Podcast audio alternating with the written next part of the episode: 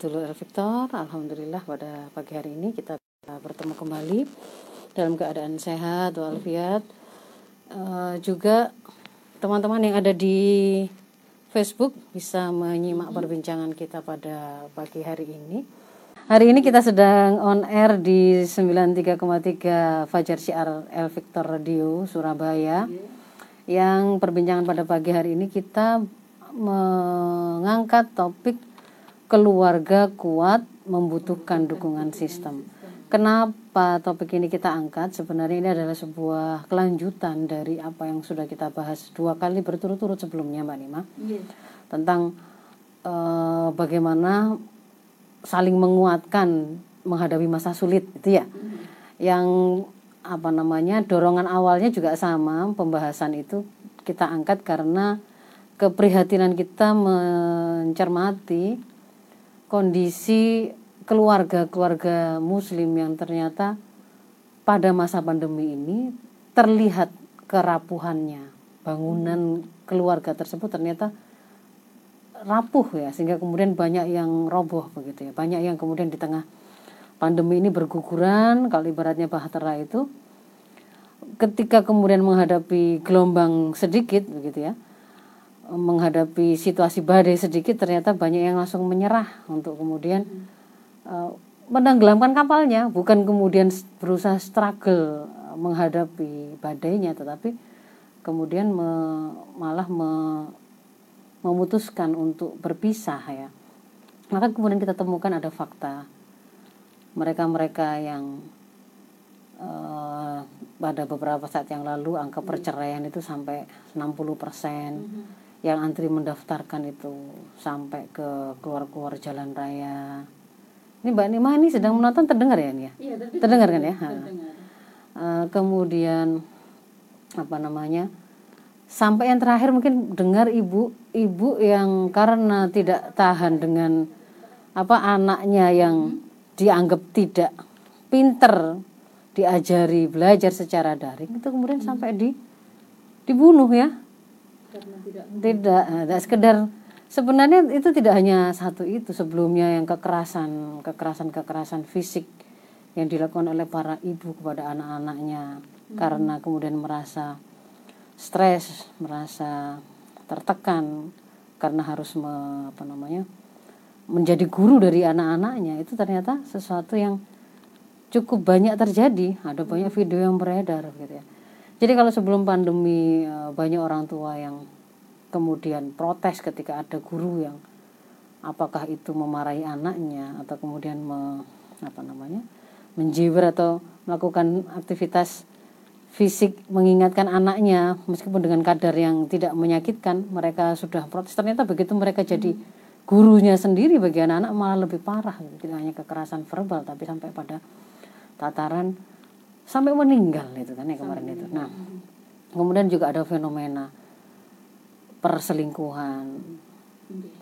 Bahkan tidak sekedar perselingkuhan ya kemarin ada ASN ada tren poliandri, poliandri jadi para perempuannya sendiri kok kemudian sampai dia itu memiliki dua suami pada saat hmm. yang sama. Itu yang satu suami yang sah nah Begitu. nah itu kan kalau zaman dulu kan ya hmm. yang ditemukan pada laki-laki. Hmm. poligami. Kok kemudian akhir-akhir ini kemudian mencuat itu karena ternyata banyak fenomena poliandri juga. Nah, ini kan sebuah Itu di zaman-zaman dahulu pernah ada nggak Ustaz ya? Ya mungkin kalau ada ya mungkin ya. Cuman pada era era disruptif informasi seperti ini ketika eh, apa namanya informasi itu sangat mudah diakses, di-share, dibagikan, dicoba ditelusuri itu mm -hmm. memang seolah-olah eh, apa privasi itu memang sesuatu yang akhirnya menjadi sulit sulit dijaga kan gitu kan ya, ya. apalagi kemudian itu apa berhubungan dengan orang lain maka kemudian itu uh, menjadi apa informasi yang bisa diakses oleh siapa pun. Sekarang ini nggak ada yang aman nah. Jadi uh, kalau sebelumnya itu kita sudah membahas dari sisi bahwa untuk menguatkan sebuah keluarga kunci awalnya di pertemuan-pertemuan sebelumnya kita kita sampaikan bahwa sebelum kapal atau bahtera tadi berlayar untuk dia bisa menjadi sebuah kapal yang kuat itu pasti memang membutuhkan yang pertama eh, rumah tangga tersebut harus dibangun atas dasar iman kan itu kan ya? Kan itu yang akan jadi cantolannya semua. Jadi sang suami maupun sang istri kenapa kemudian dia mau ada di kapal itu bersama-sama? Punya komitmen mau menuju ke pulau impian yaitu surga kemudian mau mentaati semua rambu-rambu atau rute yang diberikan eh, yang harusnya mereka pegang yaitu karena dorongan iman dia kepada Allah begitu. Cantolannya itu adalah Allah yang ada kaitannya dengan eh, visi misi hidupnya dia begitu. Sejak sebelum menikah dia itu punya sebuah visi misi hidup bahwa dia itu diciptakan oleh Allah dengan sebuah tujuan penciptaan yaitu melaksanakan seluruh episode hidupnya itu dalam rangka beribadah kepada Allah dan itu adalah dengan cara menjalankan seluruh aturan-aturan Allah. Maka ketika kemudian dia menikah itu masih jadi bagian dari rute tersebut yang dia jalani ya. Nah, kemudian kan e, rahasia yang kedua selain dibangun atas iman, mereka membangun arah e, tu- tujuan kapalnya itu ya juga sebagai bagian dari visi misi hidup dia yang menjadi hamba Allah tadi. Dan yang berikutnya adalah kemudian mereka punya komitmen untuk menjadikan syariah Allah sebagai rambu-rambu dalam setiap perjalanan eh, yang mereka jalani. Bukan mau mau suami, bukan mau istri, tetapi apa kata rambu-rambu, apa kata aturan, apa kata petunjuk, apa kata syariah dalam hal ini. Kan begitu. Dan yang berikutnya kemudian supaya lebih kuat lagi, mereka bersama-sama masing-masing berusaha menyempurnakan apa yang menjadi hak dan kewajiban masing-masing dan me- membaguskan eh, pelayanan atau hikmah yang kemudian harusnya mereka lakukan kepada pasangan masing-masing. Sehingga mereka juga akan melengkapi tidak sekedar ilmu agama tapi juga skill-skill rumah tangga. Jadi Nah. di sini yang poin dua ini hak dan kewajiban semakin disempurnakan meskipun katakanlah belanja mulai dikurangi karena memang kondisi seperti ini. Nah, di antara yang di antara yang sangat apa namanya urgen itu kan bahwa suami itu berhak atas ketaatan selama dia masih dalam ketaatan kepada Allah, tidak boleh dirongrong kepemimpinannya, tidak boleh dicederai kehormatannya, kan begitu kepemimpinannya. Sementara sang istri itu berhak atas perlakuan baik dari suaminya. Jadi mau situasi berat atau tidak berat gitu ya, suami ya tetap harus berbuat ma'ruf pada para istrinya. Mau nafkah itu sedikit ataukah banyak, ketika yang diwajibkan oleh Allah adalah tetap keluarkan nafkah dalam keadaan apa pun, mau sedikit ataukah banyak jumlahnya, ketika itulah yang kemudian rezeki yang Allah berikan pada sang suami, maka sang istri tetap akan menempatkan suami dengan penuh penghormatan dan penuh ketaatan kalau tidak menyalahi perintah Allah, tidak dalam rangka maksiat pada Allah. Jadi tidak kemudian ada uang abang disayang, tidak ada uang abang ditendang. Nah, demikian juga suami, kemudian karena dia sendiri yang stres karena uangnya sedikit, kemudian akhirnya perlakuan buruk kepada istrinya juga eh, menjadi berkurang begitu ya. Karena sebenarnya akad di dalam pernikahan itu adalah misakon goli itu, itu terjadi antara mereka dengan Allah. Jadi suami ngambil mengambil istri sebagai amanah itu menggunakan nama Allah. Menjadi amanah dari Allah, menghalalkan sesuatu yang sebelumnya haram ya. Bisa apa namanya? bisa berhubungan seksual dengan istri, bisa melakukan hal-hal yang sebelumnya adalah haram. Itu juga menggunakan nama Allah sehingga pertanggungjawaban itu langsung kepada Allah. Ini bukan sekedar kontrak sosial, bukan sekedar janjian gitu. Sehingga kayak kayak syirkah kalau kalau suami saya ngasih nafkah berarti ya saya ya taati ya berarti ya saya ka- lakukan pelayanan ya tak ramut tapi kalau enggak ya berarti ya enggak itu kan kayak sirkah ya un- untung untung ruginya dihitung-hitung dia memberi eh, kompensasi apa saya akan memberikan kompensasi apa kalau enggak ya berarti enggak gitu kalau dia kemudian melakukan perselingkuhan berarti saya juga bisa dan seterusnya ketika itu tidak disandarkan kepada misalkan golido yang Allah adalah eh, ininya apa namanya cantolannya begitu ya. Jadi itu yang kemarin sudah kita bahas di pada waktu kita membahas bagaimana agar keluarga itu kuat dari dalam keluarga itu. Tetapi yang kemudian harus juga kita sadari bahwa keluarga yang kuat itu tidak serta merta tidak semata-mata hanya eh, bisa diwujudkan oleh peran dari keluarga itu sendiri. Kenapa? Karena ada faktor supra keluarga tempat di mana sang keluarga itu ada, tempat di mana sang keluarga itu tinggal sehari-hari hidup, itu yang akan berpengaruh kepada mereka, berpengaruh kepada istri, berpengaruh kepada suami, berpengaruh kepada anak, berpengaruh kepada semua interaksi yang mereka lakukan. Apa di antara faktor di atas keluarga, supra keluarga itu mempengaruhi keluarga? Yang pertama adalah pemahaman apa yang sedang mendominasi atau uh, apa namanya menjadi atmosfer ya melingkupi keluarga tersebut. Hari ini kita harus mengakui dan memahami bahwa dunia sedang dipimpin oleh peradaban sekularisme kapitalisme mbak Nina. Dunia. Dunia, ya, kita dunia. bicara dunia global ini termasuk sampai ke negeri-negeri Muslim, sampailah juga ke Indonesia bahwa dunia itu sedang dipimpin oleh sebuah peradaban yang ber, yang berbasis kepada ideologi sekuler kapitalisme. Sekuler itu artinya memisahkan agama dari kehidupan, tidak menggunakan agama itu sebagai dasar untuk mengelola dan mengatur interaksi apa pun yang ada dalam kehidupan ini. Dan Eh, kapitalisme itu artinya sebuah isme atau ide atau prinsip yang menjadikan kapital itu sebagai poros, sebagai pusat ya, sebagai penentu baik buruk sesuatu itu diambil ataukah tidak mulia ataukah hina itu materi. Konsep kapital itu sendiri. Ya, dan itu yang kemudian akhirnya membuat uh, kapitalisme itu adalah kapital itu modal, modal Jadi kapitalisme. uang materi itu sebagai penentunya. Dalam dalam sebuah ideologi kapitalisme seperti ini ketika seseorang itu mau menilai apa pun dia akan diajari untuk menjadikan raihan yang bersifat-sifat materi atau bersifat jasa dia ya kenikmatan-kenikmatan fisik itu sebagai cita-cita tertinggi bagaimana orang digambarkan sebagai orang yang bahagia itu ya yang yang rumahnya itu besar mewah di, di mana saja. Ada banyak di banyak tempat begitu ya. Penuh fasilitas. berkepribadian ya. Semuanya ada di situ. Masing-masing anaknya punya mobil pribadi punya sopir pribadi punya uh, punya asisten pribadi gitu.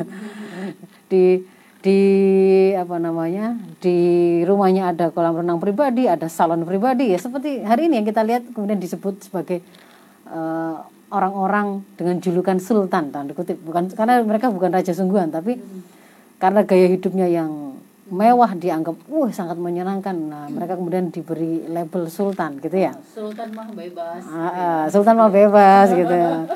Maklum kita sultan gitu ya. Nah jadi nah itu itu memang tanpa kita sadari kita tidak perlu belajar di sekolah untuk kemudian memiliki rasa apa namanya menganggap raihan-raihan, capaian-capaian yang bersifat materi dan fisik itu sebagai sesuatu yang sesuatu yang terlihat itulah kunci kebahagiaan, itulah uh, apa namanya kemuliaan. Itu kita bukan belajar di sekolah, itu kita belajar dari penerapan sistem itu di masyarakat. Ketika kemudian eh, orang-orang yang memiliki tampilan-tampilan fisik dianggap lebih meyakinkan untuk kemudian mendapatkan pelayanan lebih ya kan? Misalkan lebih baik pas gitu ya. Dia justru kelihatan dihormati kemudian dia dimuliakan dia dimudahkan urusan-urusannya. Yang lain harus antri dia enggak misalnya begitu. Maka kemudian mereka akan mengira itu adalah kebaikan itu adalah kemuliaan. Kejar itu. Dan memang kapitalisme itu me, mengajarkan untuk begitu tidak mengenal halal haram tidak dikenal halal haram. Ukuran itu adalah ukuran baiknya bagi... ukurannya itu adalah manfaat atau tidak manfaat. Dalam arti itu kalau makanan mengenyangkan atau tidak mengenyangkan? Hmm. itu bisa di, bisa dimanfaatkan atau tidak? Bisa memenuhi kebutuhannya atau tidak? Gitu saja. Lepas dari halal haram. Jadi kalau hmm. makan halal atau haram itu bukan bukan jadi hanya fisikal iya gitu saja ya, ya mau makan mau makan babi mau makan kambing mau makan apa namanya anjing mau makan kelelawar mau makan kelelawar silakan dalam prinsip kapitalisme tidak dikenal halal haram, tapi itu mengenyangkan atau tidak mengenyangkan. Homer dia tidak akan memandang itu halal haram. Bisa membantu kamu lebih hangat atau tidak? Kan gitu saja. E, aktivitas seksual juga begitu tidak dikenal halal haram. Kalau kemudian lebih menyenangkan gonta-ganti pasangan, kenapa harus bertahan dengan satu pasangan? Mhm. Asalkan sama-sama suka, kan gitu kan. Nah, itu konsep konsep kapitalisme yang kemudian membuat kita memang diajari gitu ya cara hidup kita itu masuklah ke mindset uh, semua orang yang ada di dalam masyarakat itu bahwa masyarakat dunia iya semuanya termasuk kita ada di dalamnya kecuali kita kemudian berusaha untuk bertahan tidak menerimanya itu kan karena ada usaha hmm. tapi kalau kita ikut arus saja arusnya itu sedang mengajari kita untuk menjadikan hidup ini itu sebagai uh, apa gaya hidup hedonis itu sebagai gaya hidup kita. Senang-senang. Cari cari kesenangan sebanyak-banyaknya ya sifatnya fisik. Iya. Karena itu maka itu kemudian akan mempengaruhi pikiran suami, pikiran istri, pikiran anak-anak yang ada di dalam masyarakat itu, dalam keluarga itu. Apakah kemudian mereka itu mau menjadi suami yang uh, setia kepada keluarganya, menghindarkan diri dari zina ataukah tidak? Juga akan dipengaruhi oleh sejauh mana pemikiran gaya hidup hedonis tadi itu merasuk kepada mereka membentuk kepribadian mereka. Sekul, prinsip sekuler dan kapitalisme ini masuk kepada kehidupan mereka. Mm-hmm. Tapi keluarga Muslim, Ustazah, mohon maaf. Uh, uh. Tapi keluarga Muslim kemudian di sini punya aturan-aturan tersendiri nah, bahwa agama mengajarkan yang demikian, nah, hal-hal yang demikian, betul. ada halal, haram dan uh, sebagainya. Mm-hmm. Nah itu kemudian akan artinya ketika keluarga Muslim itu memiliki prinsip-prinsip yang masih memegang Islam sebagai way of life mereka, hmm. maka mereka akan menemukan benturan. Hmm. Mereka akan menemukan sebuah situasi sulit. Jadi seperti ikan dipaksa hidup di darat. Hmm. Karena situasi di luar ini bukan ini bukan bukan habitat aslinya gitu loh. Habitat aslinya itu ya dia di dalam air gitu ya. Nah, ini dipaksa ketika apa namanya e, ketemu di tengah masyarakat itu kenapa kok kemudian ada banyak perselingkuhan ya karena satu, masing-masing masing-masing suami dan istri itu tidak mengetahui apa batasan-batasan pergaulan satu dengan yang lain. Tidak mengerti uh, boleh nggak sih dia tuh curhat dengan teman kantornya, ceblek-ceblekan, pijet-pijetan, gitu. antar jemput, makan bareng, gitu. sampai dia lanjutkan dengan jalan-jalan bareng, ngemol bareng. Dan, itu sama laki maksudnya? Loh, laki dan perempuan kan? Oh, laki, Ada nggak fenomena di kantor begitu? atau sampai pada atas nama rapat luar kota atau nginep bareng gitu ya berperjalanan bareng ada enggak fenomena ada kan nah mereka tidak memahami batasan-batasan itu. Ya, satu sisi nggak ngerti gitu ya. Ilmu Islamnya tidak dikuasai di eh, luar mereka situasinya adalah sebuah sistem yang tidak mengenal hal, -hal haram yang justru mengajarkan loh ini keperluan profesionalisme gitu loh. Cara berpakaian juga begitu. Yang perempuan laki-laki juga kemudian diajari untuk menjadikan cara berpakaian ini bukan bagaimana dia taat kepada syariah tetapi bagaimana itu menjadi bagian dari upaya dia menarik perhatian orang justru. Di rumah kalau di rumah sang, sang suami atau istri malah dandannya ala, ala kadarnya tidak dalam rangka untuk menarik pasangan. Mm-hmm. tapi ketika keluar itu dalam rangka supaya bagaimana orang tertarik padanya. Nah, ini ini sebenarnya bagian dari nggak kita nggak kerasa itu sebenarnya bagian dari dari gaya hidup sekuler kapitalisme begitu. Sehingga kemudian mengantarkan berkembangnya fashion ya, tambah nggak karu-karuan itu kan ya hmm. tidak ada batasan daging-daging jadikan jadikan baju uh, besi-besi apa saja bukan baju besi untuk perang ini kayak Jadi, bajunya siapa itu modis-modis tapi bukan untuk suami atau istri begitu tapi untuk orang iya lain, ya. nah, kemudian ketika dia di kantor boleh tidak kemudian dia me, mencurhatkan rumah tangganya kepada temannya yang temannya bukan orang yang ber apa namanya berposisi bisa memberikan solusi sekedar curhat saja gitu. Merasa dekat. Nah itu kemudian jadi awal kan setan masuk di situ. Para suami tidak karena ketidakfahamannya terhadap Islam dia tidak memiliki uh, apa namanya rasa cemburu atau uh, ketidakrelaan ketika istrinya itu digonceng ke sana kemari oleh orang lain. Dengan alasan bareng ngantornya budal bareng. Kan begitu kan ya? Itu sebenarnya kalau kemudian dia paham Islam ada batasannya dia akan ngerti itu suami dayus kalau seperti itu. Wong bojone kok dicekel-cekel wong atas nama supaya lebih aman gitu ya maksudnya dijaga malah malah dia malah diserah-serahkan. Itu ada sesuatu yang salah di sana. Dan itu yang kemudian juga satu sisi eh, sekuler kapitalisme ini karena dia membuang agama dia mengatur dan menjadikan manusia itu sebagai eh, penetap baik buruk salah benar atau puji tercela maka kan kemudian meletakkan kebebasan individu atau manusia itu sebagai sesuatu yang sangat penting. Dan di sinilah kemudian memunculkan kerusakan-kerusakan yang lain. Karena ide liberalisme itu benar-benar diagung-agungkan kebebasan pribadi diagung-agungkan muncullah prinsip-prinsip hak asasi manusia yang kemudian bahkan bisa membuat seorang anak ketika dia itu misalkan diingatkan oleh orang tuanya kok kamu tidak sholat? Kok kamu pakai baju mini? Gitu. itu tuh bisa dianggap sebagai sebuah pelanggaran terhadap hak asasi anak hari ini atau kemudian muncullah kebebasan individu itu membuat sang apa sang laki-laki sang suami sang istri juga kemudian merasa merasa apa berhak untuk melakukan apa saja yang bisa dia lakukan ya kan jadi melakukan petualangan-petualangan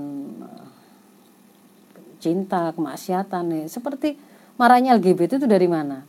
Ya karena prinsip kebebasan individu itu dianggap sebagai sesuatu yang penting dan diagung-agungkan. Sehingga akhirnya kan orang itu ini kan orientasi seksual pribadiku tidak merugikan. Ingat nggak ketika kemarin itu sempat ada sempat ada penggerbekan ya? Penggerbekan uh, pesta gay di hmm, Jakarta ya. Di Jakarta. Nah, itu. Itu kan kemudian ketika digerebek itu kan ada itu yang bersuara Pak polisi itu itu mereka itu tidak melakukan kriminalitas mm-hmm. bayangkan kalau itu anak-anak kita mm-hmm. itu bukan kalau memang menggunakan sekularisme kapitalisme bukan kriminalitas karena itu yeah. kebebasan individu mm-hmm. masing-masing kalau kemudian kalau anda itu mau mau kemudian menjadi lesbi mau jadi uh, gay itu kebebasan individu termasuk mau mau free sex mau zina dengan uh, apa PSK atau mau menjadi PSK itu juga bagian dari individu gitu loh. Jangan di, jangan kemudian dilarang bagian dari kebebasan individu. Dan itu juga yang kemudian memunculkan ide apa namanya feminisme yang kebablasan itu sampai bisa membuat para istri memandang suami itu tidak lagi dengan relasi. Kita adalah sahabat terbaik satu sama lain. Mm-hmm. satu memimpin satu dipimpin tapi dengan ketaatan yang di, diikat oleh uh, ketaatan kepada Allah kan itu kan bukan nafsu masing-masing itu menjadi pandangan yang selalu satu sama lain itu musuhan gitu loh. Sang istri melihat suami itu juga setiap kali kemudian ada semacam kok ada dominasi memimpin dia nggak terima. Yang istrinya nggak terima, gak terima. Mm-hmm ketika kemudian sang istri menampakkan ke apa namanya ketika dia memiliki sebuah kelebihan juga menjadi sangat mudah untuk mengabaikan suaminya. Kan begitu kan ya? Sebaliknya juga begitu. Sang suami akhirnya menjadi tergerus uh, rasa kawamnya atau kepemimpinannya. Kan katanya pengen mandiri gitu ya. Mm-hmm. jadi dia juga akhirnya dinjar-jar cek istrinya Rono Rene ya gak dijogo ya gak dinafkahi. Kan katanya pengen mandiri kan begitu. Jadi rusak itu Kemudian eh, yang lain lagi adalah banyak kemudian orang tua orang tua yang kemudian kita temukan hari ini oh, kok banyak melakukan kekerasan kepada anak? Oh, karena mereka ternyata tidak memiliki skill kemampuan untuk siap menjadi seorang suami atau istri atau bapak dan ibu atau pendidik bagi anak-anaknya. Dan itu sebenarnya seharusnya eh, sesuatu yang disiapkan juga oleh oleh kebijakan apa kurikulum pendidikan sehingga setiap setiap anak-anak yang sudah menempuh pendidikan sekian tahun hingga pada masanya misalkan usia lulus SMA begitu ya yang dikatakan dia itu siap menikah itu mestinya kemudian juga sudah siap pula mengambil beban amanah pernikahan itu. Tapi kan itu tidak ada. Bahkan sampai selesai kuliah juga nggak siap juga. Nah jadi eh, ada banyak hal lain di atasnya juga. Di antaranya kemudian rusaknya pergaulan ya. Terbukanya aura di mana-mana pornografi porno aksi uh, rongrongan apa namanya kesulitan untuk mencari nafkah karena ketersediaan lapangan pekerjaan yang sulit. Itu adalah faktor-faktor di luar keluarga yang tidak bisa kalau kemudian kita bilang solusinya itu semata-mata kuatkan iman tidak bisa. Perbaiki ilmu apa, agama untuk mengatur rumah tangga tidak bisa seperti itu. Lalu karena ini memang faktor di atas itu. Jadi bahwa keluarga yang kuat itu untuk bisa bertahan, untuk bisa kuat itu juga butuh adanya dukungan sistem yang kondusif. Kondusif untuk para suami e, melaksanakan kewajibannya mencari nafkah mm -hmm. karena dia bukan bisa jadi bukan orang yang malas bekerja tetapi melakukan pekerjaannya yang susah begitu ya. Jadi berarti harus ada sistem ekonomi yang terjaga jamin yang bisa menjamin itu situasi okay. itu ter, ter, terpenuhi. Ya, Ustaz, mohon maaf. Hmm. Ini karena memang waktu ya. Jadi oh, nanti kita juga harus ya. berbagi dengan Dulur Victor. Nah, Mas Helmi tadi disampaikan oleh Dr. Faiza memang but, uh, kita ini butuh kekuatan sistem dan lain sebagainya. Oh, masya Allah. Nah, kondisi saat ini pada saat pandemi dan kondisi anak-anak kita yang sudah kebablasan ya, naudzubillah ya. Tapi saya yakin ini banyak konsultasi jadi mudah-mudahan saja putra putri kita semuanya menjadi putra putri yang solih solihah amin ya rabbal alamin. Tapi Ustazah, hmm. ketika ada yang kemudian putra putrinya ini sudah masuk ke dalam uh, itu tadi ya konsep pada kebebasan lah dan lain-lain sebagainya. Nah kalau saat ini berarti solusi secara pribadi.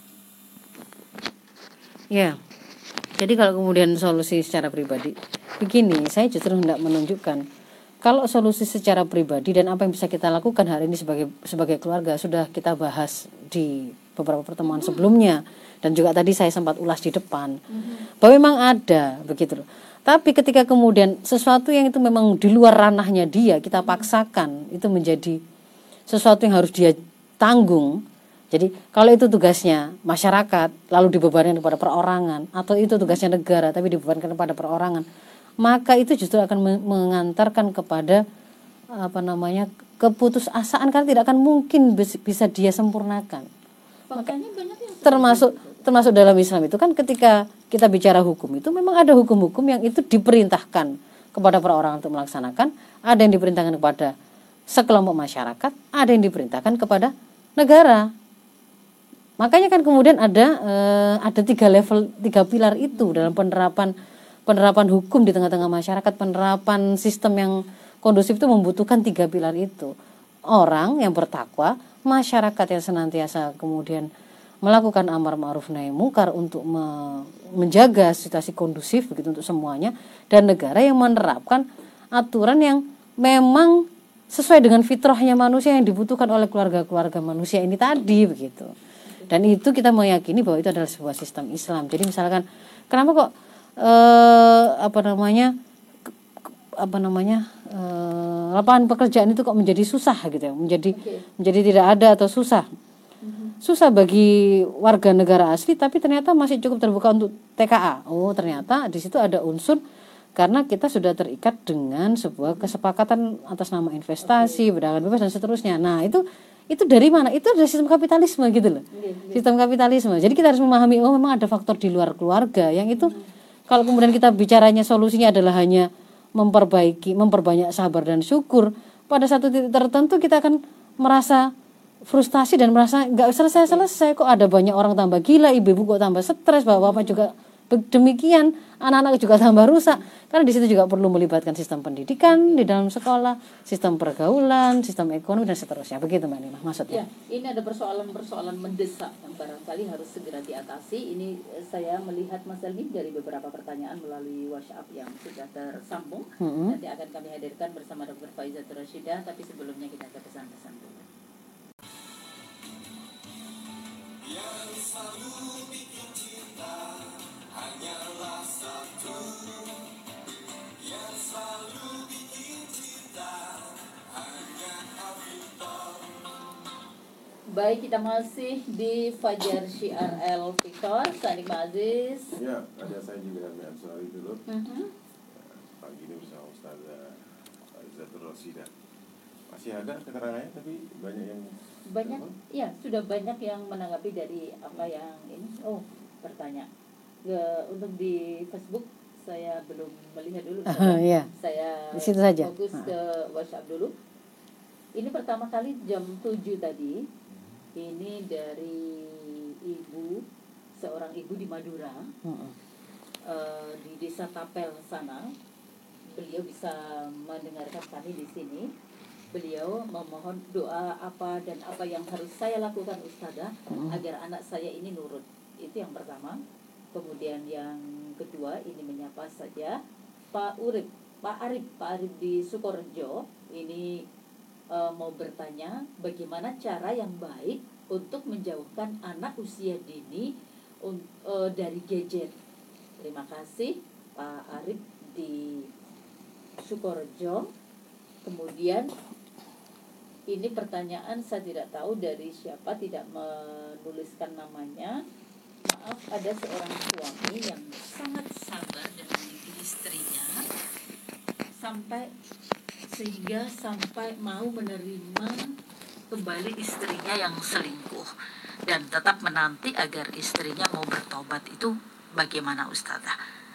Ini yang uh, selanjutnya. Yeah. yang selanjutnya ini dari Bu Rizky pesan karena kebetulan yeah. kami juga menyiapkan beras apa yeah. dan sebagainya oh ya Ustazah dari beberapa pertanyaan ini kan membutuhkan solusi-solusi praktis ha. yang, yang, yang bisa yang yang bisa dilaksanakan perorangan nih saya akan jawab itu bisa dilakukan perorangan. Iya, hmm. tapi yang kemudian tidak ya tetap tugas kami menyampaikan supaya kemudian masyarakat memahami bahwa oh iya berarti oh, ada iya. ada situasi yang uh, harus kita sadari juga tidak bisa kalau iya, kemudian iya. solusi hanya perorangan.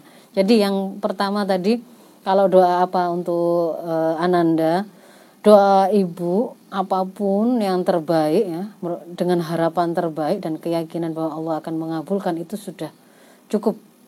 Itu adalah hadiah terbaik untuk anak. Jadi tidak harus pakai dibatasi dengan doa tertentu. Jenengan minta apa? Jenengan minta apa?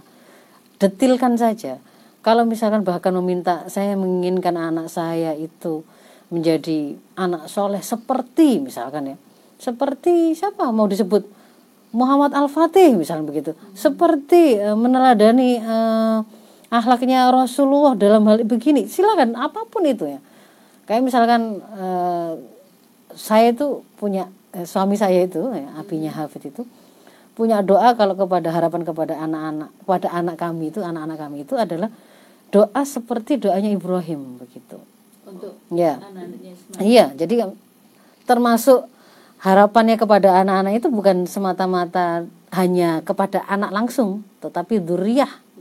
Duriah sehingga kemudian mau diberi satu atau banyak, mau sekarang atau ketika sudah tua, pokoknya mintanya seperti keturunan Ibrahim menjadi semuanya sampai ke anak cucu keturunannya itu menjadi orang-orang yang baik, solih yang bisa kemudian mengguncang dunia dengan kebaikan dan kesolihannya. Misalnya begitu, boleh sampaikan begitu. Bahkan anaknya belum lahir, cucunya belum ada, sudah dikirimi salam, sudah dikirimi doa, ya kan? Itu bisa gitu loh. Jadi, masih kecil, uh, iya, kayak saya sudah punya bayangan nanti kalau saya mendoakan dia mendapatkan istri seperti apa ya saya sampaikan saya punya doa seperti ini. Kalau dia itu saya inginkan seperti apa nanti besarnya gitu ya. Juga sampaikan itu kepada Allah, sampaikan dengan jelas apa yang ibu inginkan hafid Quran kah? Atau apakah atau apa? Silakan disampaikan. Dan iringi itu dengan sebuah keyakinan terbaik bahwa Allah akan mengabulkannya. Jadi yakin ini indah zoni abdi bi. Ya gitu ya. Itu untuk uh, yang ibu tadi bertanya mau berdoa seperti apa. Supaya dikabulkan bisa ditambah dengan penuhi adab-adabnya ya. Adab-adabnya itu seperti pilihlah apa namanya waktu istajabah tempat-tempat yang juga mustajabah eh, ketika berdoa itu dalam keadaan suci kah? Itu kan juga bagian dari keutamaan. Kemudian di dalamnya itu menyebut eh, rasa syukur kepada Allah menyampaikan tawasul kepada Rasulullah dengan mengucapkan salawat kepada Rasulullah atau kemudian meminta kepada Allah dengan menyebut asmaul husna nama-nama Allah. Jadi itu itu saja begitu. Lakukan seperti itu. Kalau isi doanya terserah ibu begitu. Kemudian yang berikutnya untuk anak dua tahun bagaimana caranya supaya dia tidak ter apa ter apa tadi ter anu gadget? Apa istilahnya? E, ketagihan. yang dua tahun ya dua tahun ketagihan gadget sebenarnya kalau dua tahun ketagihan gadget itu jelas itu hakul yakin orang tuanya yang salah. Hakul yakin. Orang tuanya yang salah. Karena se karena sebenarnya seharusnya anak usia 2 tahun itu dia tidak butuh sama sekali dengan gadget. Dia tidak butuh sama sekali dengan gadget. Dia butuh gamenya tidak butuh dia. Sebenarnya tidak butuh. Jadi yang kemudian membuat dia membuat dia akhirnya itu mengenal gadget itu itu bukan karena dia membutuhkan tapi karena dia diperkenalkan dan dia dibuat menjadi akhirnya adiksi atau ketagihan dengan gadget itu. Dan itu adalah orang tuanya orang orang dewasa di sekitarnya bukan anak itu. Asli kesalahan iya betul. Karena pada masa itu sebenarnya dunianya adalah dunia. Orang yang dia kenal adalah baru terbatas orang-orangnya yaitu orang tuanya lingkungan yang akan banyak dia temui belum teman-teman atau lingkungan di luar enggak itu masih paling besar mayoritas sehari-hari habis bersama orang tuanya atau rumahnya. Maka sebenarnya memang sebelum bicara siapa yang punya pengaruh di situ sebelum bicara orang lain atau pengaruh temannya atau enggak itu orang tuanya dulu dan rumahnya. Berarti ini harus stop ya ya terus kemudian yang berikutnya lagi anak usia seperti itu tapi kalau dia nggak saya kasih itu rewel misalkan. Hmm. anak seusia seperti itu sebenarnya dia justru membutuhkan stimulasi dan sentuhan-sentuhan yang sifatnya langsung. Karena anak usia dini kan ya anak usia dini itu prinsip pendidikannya adalah justru stimulasi semua potensi yang dia punya dia punya potensi akal dia punya potensi naluri dia punya potensi kebutuhan jasmani atau fisik mm-hmm. maka semua stimulasi itu. Kalau fisik misalkan kan ini baru usia dini jadi baru mengenal semua potensi yang dia punya.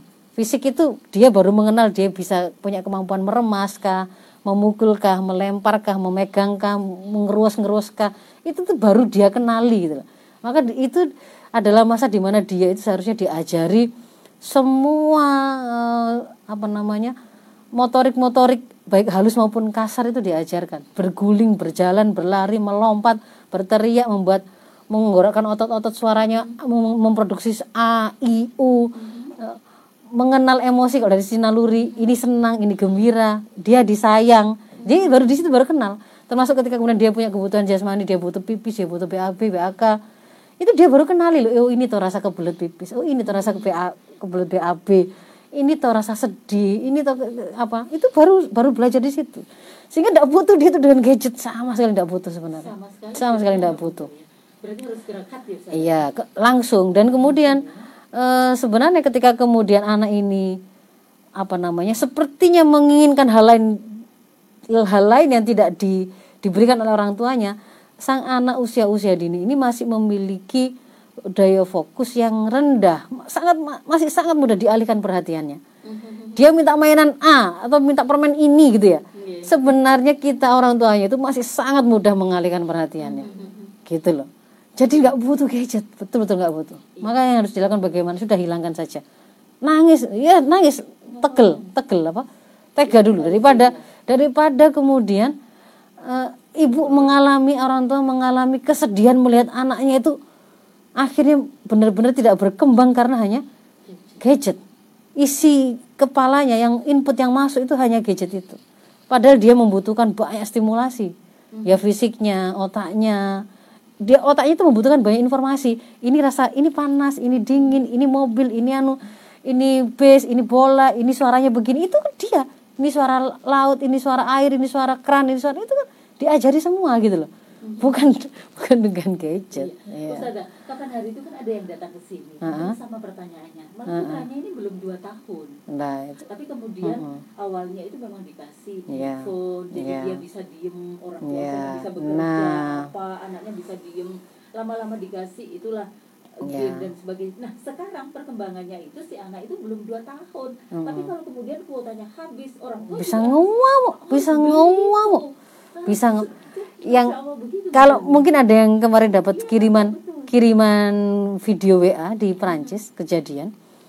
Jadi seorang anak di Perancis itu dia sudah edik gitu ya dengan game. Satu saat tidak sengaja orang yang membersihkan rumahnya itu memutus wifi-nya, nggak sengaja karena membersihkan terputus wifi itu.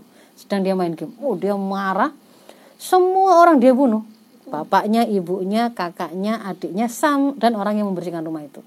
Ketika kemudian polisi datang, polisi datang gerbek rumah itu, ditemukan mayat bapaknya di sini, ibunya di sini, yang membersihkan rumahnya di sini, kakaknya di sini. Dan sampai ketemu ketika ketemu dengan anak itu, dia sedang main game. Dia masih main game.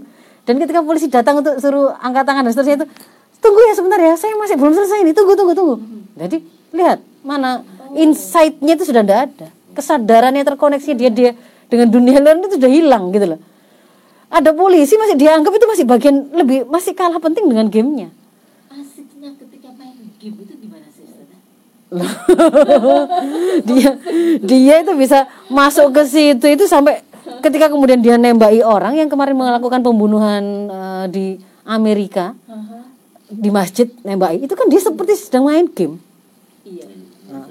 Ya itu ya. Di mana ya? Saya lupa ya. Yang dia dia syuting live itu loh. Facebook dia live itu. Sambil nembaki sambil jalan. Dia siarkan secara langsung. Itu kan seperti dia jadi melihat ya? iya melihat orang di tempat-tempat itu ada orang. Itu seperti main game dalam benak dia ketika kemudian dia melakukan perlawanan kepada bapaknya lalu dia, dia ayunkan senjata itu, itu seperti dalam game. Karena itu yang hidup dalam benaknya masa kita mau generasi kita seperti Berarti itu? nanti berjalannya itu seperti apa yang dilihat di dalam game betul. itu, ya? karena dia terputus dengan dunia luar. Dia ada di situ di kota itu. Begitu di kotak gadgetnya ya, itu. Ya sebenarnya solusinya gadget itu gadget itu kan sebenarnya alat gitu loh. Alat. Kita yang menentukan. Kalau saya pernah sampaikan si si pencipta Apple itu sama Steve Jobs ya. Steve Jobs Bill Gates yang menciptakan Microsoft. Itu ketika ditanya Anda memberikan anak-anak Anda gadget umur berapa? 14 tahun. Dalam Islam itu sebenarnya konsep anak itu mandirikan dulu bangun profil kepribadian Islamnya sampai dia punya pola pikir Islami yang bagus pola sikap Islami yang bagus. Dia ngerti uh, apa namanya ber, cara berpikir dengan benar itu sudah ngerti tuntunannya dan dia juga sudah terasah kecenderungannya untuk meletakkan pemahaman ini memimpin memimpin ke, kebutuhan-kebutuhan jasmani maupun nalurinya dia maka pada saat itu yaitu usia mukallaf itu dia sudah siap dilepaskan untuk gadget secara bebas dengan bertanggung jawab jadi usianya ya 15, 15 tahun ke atas setelah 14 tahun kalau mau amannya itu begitu. Sementara kalau sebelum itu, sebelum itu itu berarti dengan sebuah pendampingan. Dengan pendampingan. Kalau ibu misalkan membutuhkan anaknya itu butuh HP itu untuk untuk telepon, untuk janjian di jemput dan seterusnya, ya kasih aja sesuai dengan itu. Bukan kemudian dia disiapkan uh, smartphone yang bisa digunakan lebih dari sekedar untuk janjian, telepon itu tadi dia juga disediakan kuota yang tak terbatas. Nah, itu kan berarti kita semua yang fasilitasi kan bukan anak. Jadi berawal dari orang tua. Kalau usia din itu bahkan tidak butuh itu.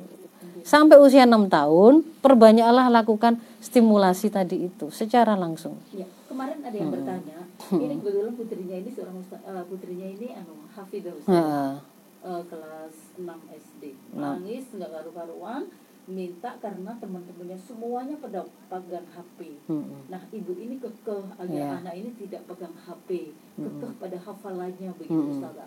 Tapi si anak ini nangis karena semua teman-teman saya itu pegang HP, Bu, begitu dan sebagainya. Hmm. Nah, Ustazah. Oke. Okay. Ya, teko. Bo boleh kalau kemudian dia ada mendampingi. mendampingi. Saya mau cerita di antara apa kerusakan yang kemudian terungkap pada masa pandemi ini ketika pelajaran itu dilakukan secara BDR PJJ pembelajaran jarak jauh sehingga mengharuskan anak-anak itu mengenal gadget dan kuota. Itu ada yang kemudian banyak yang keterusan anak itu karena tidak didampingi keterusan mengakses macam-macam termasuk konten-konten porno porno film porno dan seterusnya. Yang itu kemudian sampai mengantarkan anak itu akhirnya nyandu melihat itu. Begitu loh. Kalau jadi kalau mau untuk PJJ ya betul-betul pastikan untuk PJJ. Kalau enggak dia bisa ke mana-mana itu. Dan kalau kemudian ke mana-mana itu masya Allah kita tambahkan lebih sulit untuk me membantu mereka kembali itu. Untuk sekarang gitu. kan memang mau nggak mau harus ada handphone ya iya. makanya kan orang tua kan ada, di situ. Ya, ya, ada di situ saya iya. punya cara Ustaz untuk anak-anak karena memang anak saya juga masih kelas 6 masih kelas 3 uh -huh. gitu. Satu sisi butuh itu dan sebagainya saya tidak selalu di rumah. Makanya saya punya cara agar HP itu nyantol gitu ya nyantol ke punya saya Hmm. Jadi apa pun yang diakses oleh anak. Oh, ada pakai aplikasi-aplikasi gitu begitu ya. juga bisa. Jadi, Jadi tahu apa yang diakses anak. Uh, uh, dilindungi dari konten-konten yang ini kan tapi nggak semua orang tua ngerti. Nah, ya, ya, ya. Jadi dia harus paham betul. Saya itu saya bisa menjaganya dengan cara apa? Kalau saya mengenal teknologi, saya bisa bisa setting saya bisa desain uh, apa apa namanya gadget ini itu hanya untuk mode aman gitu ya untuk anak-anak silahkan lakukan tapi kalau kemudian anak-anaknya juga lebih canggih dari orang tuanya juga harus tahu juga gitu. Iya, dia kan bisa juga mengganti settingnya. Iya. ya Oke, jadi uh, uh, jadi itu uh, mungkin sebagai take home message ya pesan yang bisa dibawa pulang untuk kita semua bahwa memang untuk membangun keluarga yang kuat itu membutuhkan effort daya usaha tidak hanya dari faktor keluarga itu sendiri tapi juga ada faktor supra keluarga memaksakan bahwa semua solusi persoalan ketahanan keluarga ini hanya ada pada ranah yang bisa dilakukan oleh suami dan istri saja itu juga malah akan mengantarkan kepada frustasi karena tidak akan sanggup untuk menyelesaikan begitu ya. Yang yang harus kita cermati adalah bahwa keberkahan, kebaikan di dalam rumah tangga itu pun sama seperti yang disampaikan oleh Allah bahwa uh, lau an ahlal qura amanu wattaqau la fatahna barakatim minas sama'i wal gitu kan ya. Jadi keberkahan itu selalu kebaikan itu melekat kepada ketakwaan dan keimanan kita, maka itu berlaku di mana saja, baik di dalam keluarga maupun di tengah-tengah masyarakat. Jadi kalau kemudian kita menemukan hari ini kok susah sekali kita ada dalam uh, suasana yang kondusif untuk bisa taat, ya karena kita tidak mendasarkan pengaturan-pengaturan dalam kehidupan bermasyarakat itu dengan ketakwaan dan keimanan. Maka harusnya keluarga muslim itu menyadari hal itu dan tidak alergi. Kalau saya suruhnya cuma begini saja, supaya kemudian tidak ikut-ikutan arus Islamofobi gitu loh, malah menjadi pihak yang ketakutan ketika bicara syariah, ketika bicara aturan Islam, terus ikut-ikutan menolak padahal itu membawa kebaikan. Jangan jangan Islamofobi, jangan ikut arus yang berusaha menjadikan kita diajak untuk takut kepada syariah itu jangan. Ya gitu. Saya mohon maaf kalau ada hal yang kurang berkenan. Afu minkum assalamualaikum warahmatullahi wabarakatuh. Waalaikumsalam